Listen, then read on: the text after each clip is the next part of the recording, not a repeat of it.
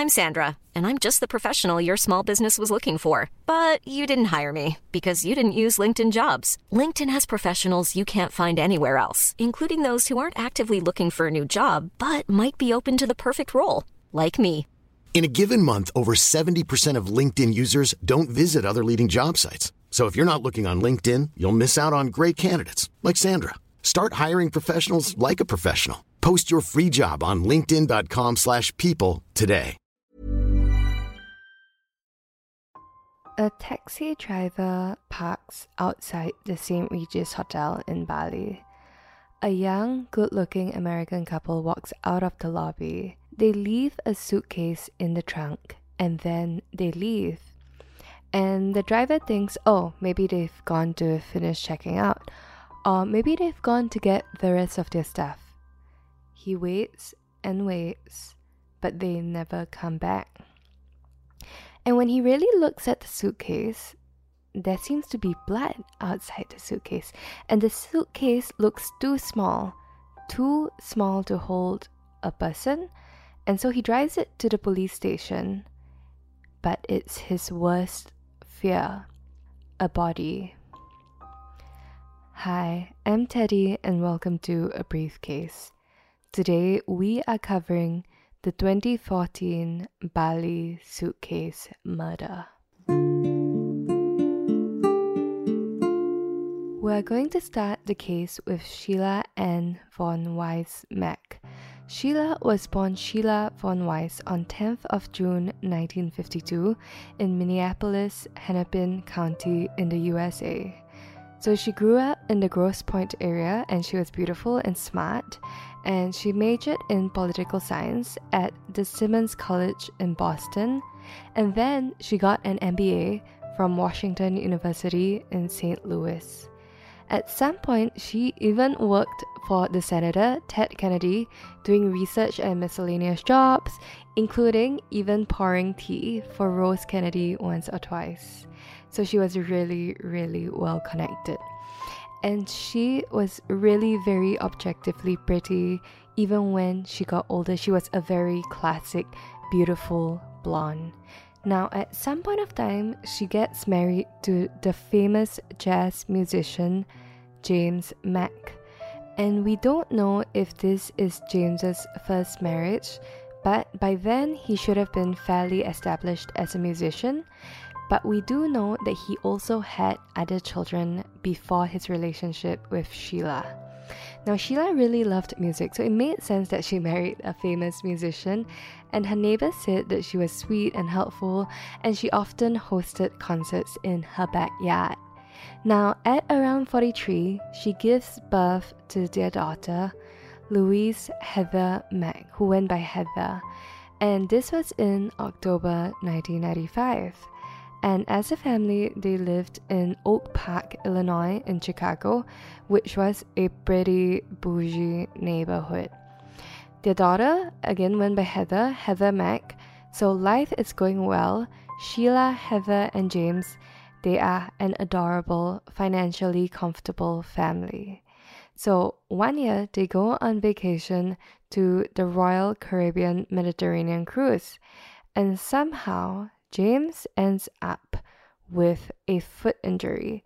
And even though it's like a cruise, right, and you'd expect the doctors to be reasonably alright, according to him, the treatment wasn't enough. And from a foot injury, he ends up partially paralyzed to the point where he apparently had to pee in a bottle. So now this is the first unfortunate incident. The second incident, the second time we find that something is wrong, is in 2004, where James's other kids try to go and visit him, but apparently were not allowed to, which is a little bit dodgy. And so the police were actually called during this incident, which is how we know it happened. And just two years after that, when Heather was 11, on 6 August 2006, James dies of a pulmonary embolism in a hotel room while on holiday in Greece. And so now it's just Heather and Sheila left. Now we know that the police were called in 2004 when James's children wanted to see him, but afterwards it seemed that the police became regular visitors at the Von Wiese Mack household Between January 2004 and June 2013, the police were allegedly called 86 times to their home on domestic violence, missing persons, and theft charges, all relating to Heather and Sheila. Which is kind of wild because when this first starts, it would have been in 2004 when Heather was 9. So, apart from the missing persons issue, home life must have been really difficult for the police to be called so many times. So, now the police calls include Heather punching her mom's broken ankle in 2010. She would have been around 15 then. Heather being accused of stealing $1,000. Heather being accused of breaking her mom's arm in 2011 when she was 16. Heather removing the phone cord to stop her mom from calling the police. Heather threatening her mom, and Heather allegedly biting her mom in November 2012. In addition to the police, during this time, a couple of other things happened, a couple of other unfortunate circumstances. After James's death, the family was hit by the 2008 financial crisis, and Sheila and Heather end up moving from the suburbs to a condo in the city. In 2011, they also finally reach a settlement with Royal Caribbean.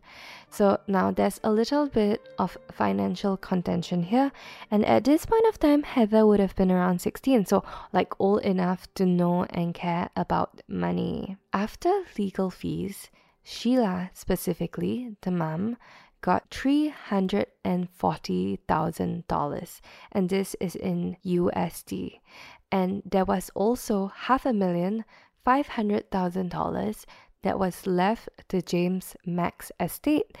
And on top of that, there was also a will where James left his entire estate to Heather. But what's interesting is that according to some news articles, a judge decided to award this money, this half million dollar settlement, to Sheila instead. Now, at this point of time, Heather was attending Oak Park and River Forest High School. She also meets her boyfriend, who was two years older than her, and her mom hated him. Sheila hated him. And her boyfriend's name was Tommy Schaefer, also known as Tommy X. And he actually dropped out of Northern Illinois University to pursue rapping. And people describe him as a generally nice guy who was really into rapping. But her mom didn't like him so much that at one point of time she sold their house and actually moved them to try to get her away.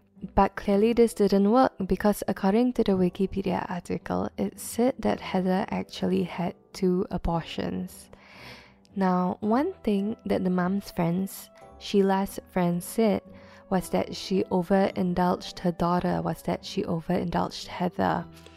Now, according to an NBC News article, her friends would even tell her to kick Heather out. They said that Heather could be really sweet one moment and just flip, just completely flip into being really vicious. The same article also said that Heather was a dropout. Now, because Sheila was a reasonably wealthy older lady, we know that between her and Heather, they had the means to live a comfortable life. So they would go on holidays, they would travel internationally, and in August 2014, Sheila decided to go on a holiday to Bali. And whenever she went on holiday, she would bring Heather along with her. Of course, Heather is her daughter. And Heather wanted her boyfriend, Tommy to go along with them, but obviously her mom said no. But instead of just accepting the no, she steals her mom's credit card and then buys a business class ticket for Tommy to go to Bali as well. So now Heather and her mom they take first class and in early August 2014 they arrive in Bali and at first they stay at the Seminyak Hotel before moving to the St. Regis and they checked into the St. Regis Hotel in Nusa Dua, Bali. And this is fancy. This is about 200 a night minimum hotel for like their least bougie room. And I assume that at some point of time, Tommy had to show up because he probably didn't have any other accommodation arranged elsewhere in Bali. So there is CCTV footage showing Sheila having an argument with Tommy in the hotel lobby, and it's alleged, it is presumed that after this, they go to the hotel room where Heather and Tommy overpower Sheila. Heather covers her mom's mouth with her hand, and then Tommy bludgeons Sheila over the head. It's believed, it's also reported in some sources, that this was with a fruit bowl. And then after that, they somehow stuff her body into a suitcase and leave the room. They put the suitcase into the trunk of a taxi outside the St. Regis Hotel, and then they just leave. And in Bali, they usually have security outside the hotels, and most hotels usually have a doorman anyway. So after a little while, we don't know how long, the security guard realizes that Tommy and Heather are not coming back, and the taxi driver, of course, is also waiting because there's somebody else's suitcase in the trunk. And then they realize that there's blood on the outside of the suitcase, which is always super suspicious. And so the security guard tells the taxi driver, maybe you should go to the police station. And so the taxi driver goes to the police station where they find the body in the suitcase. And there were scars on her forearm, and she had a broken fingernail. And the police, they are freaking out. This is Bali, and they have a dead tourist in a suitcase in a taxi. They start a hunt for Heather and Tommy, and they find them in a budget hotel about six kilometers away from the St. Regis. And when they are caught, they have a story, and this is their story, their first story, quote unquote story. They say that a gang came into the room, killed Sheila, and just somehow they managed to escape. But obviously, this isn't true. There's no evidence of any sort of gang, especially since the St. Regis has CCTV in their lobby. In court, Tommy and Heather say that the reason why they killed Sheila was because she was looking to get power of attorney over Heather to force Heather to get an abortion. The court obviously wanted to know if Heather was really pregnant, so they have a test and it turns out she was indeed pregnant. She actually gives birth on 19th of March 2015 and at that point of time they were already in the middle of trial. So there's a few things that happened so I'm going to summarize. One of the first things is that Heather ends up having to ask a judge in America to force her, her uncle, who was her mom's brother, to give her access to her estate because technically at that point of time she would have inherited, she would have been worth about 1.56 million US dollars. And she would have received small annual payments and then the balance of the trust when she turned 30. So the judge approved up to $150,000 for her legal fees, food, and personal expenses. But her uncle was worried that some of the money was going to be used to cover bribes because there was a demand from her Indonesian lawyer for a $200,000 lump sum. Even though it's a little bit unfair, Indonesia does have a bit of that reputation. There is also one article I found where Tommy's mom alleged that Heather was trying to sell her daughter that she just gave birth to for $150,000. But this apparently was just a smear campaign against Heather. Heather also, at some point, posted a YouTube video where she essentially confessed that she was the one who committed the murder and that Tommy was only just part of the cover up. But eventually, Heather's lawyer actually said that Tommy was the one that wrote the script and that it was recorded quote unquote under pressure. And what's also shady is there is allegedly a Facebook post that Tommy posted before the trip where he said that he wouldn't be coming back, that he was going to leave the US, go to Indonesia, and then maybe go to China. So it almost sounds like they already had some sort of plan to run off. And Tommy's mom Tommy's mom, Kia Walker, also tried to get custody, guardianship of Heather's daughter, but the guardianship was given to an unnamed Australian woman. In America, Tommy's cousin is also arrested for allegedly advising Heather and Tommy on how to kill her mom and actually encouraging he alleged that Heather actually offered him $50,000 to kill her mom. And according to the Chicago Tribune, in the end, he ended up being sentenced to nine years in prison for this. In April 2015, Heather was sentenced to 10 years in prison and Tommy was sentenced to 18 years in prison.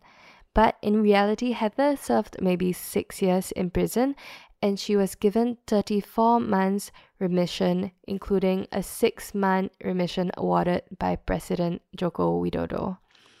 She was released from prison in 29th of August 2021 and Heather actually wanted to stay in Indonesia with her daughter, saying that it was safer than Chicago and that her daughter wouldn't be exposed to the news about her. But because of how the laws work, Heather and her daughter were brought back to the US. And when she arrived, she was arrested on conspiracy and obstruction. But in June 2023, so just this month, she actually pled guilty to one count of conspiring to kill a US national, and under this agreement, she faces a maximum of 28 years in prison. This is such a sad case. When I think about her motivation for killing her mom, I think it was probably like a combination of things between the termination of pregnancy, which would have been really sad for her, and the money as well. If it was only about the termination of pregnancy, it might have made more sense for Heather to run away. But also, I guess when you grow up in that kind of environment, you maybe want the security of your family's money. But I also think that if her mom wanted to force her to have an abortion, it would have also been kind of messed up. Again, we also need to think about the fact that there is no such thing as a perfect victim, and even if that happened, Sheila didn't deserve to die, right? Anyway, between last week's episode and this week's episode, I thought it was kind of wild that all these cases were happening in luxury hotels in Bali. But maybe it's just a coincidence. The reason why I ended up covering this case is that while I was researching last week's episode, the entire internet was flooded with news about this particular case because of Heather's agreement and landing in the US and everything. Also, on last episode's comments, Kinting says, Great episode again, but where is episode 105? And that's because I accidentally mislabeled episode 105 as 106, but actually the other case was 105. This is episode 106, in case you are keeping count. And also, if you have listened to all 106 episodes, thanks! And thanks again for listening to this week's episode of A Briefcase Podcast. You can find us online at abriefcasepodcast.com or on Instagram at a briefcase podcast. And do join us next week for another brief case.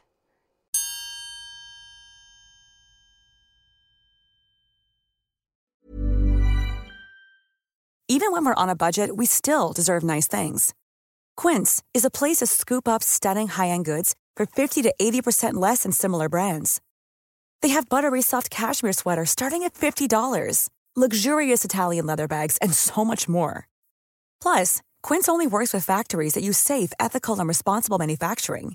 Get the high-end goods you'll love without the high price tag with Quince. Go to quince.com/style for free shipping and 365-day returns.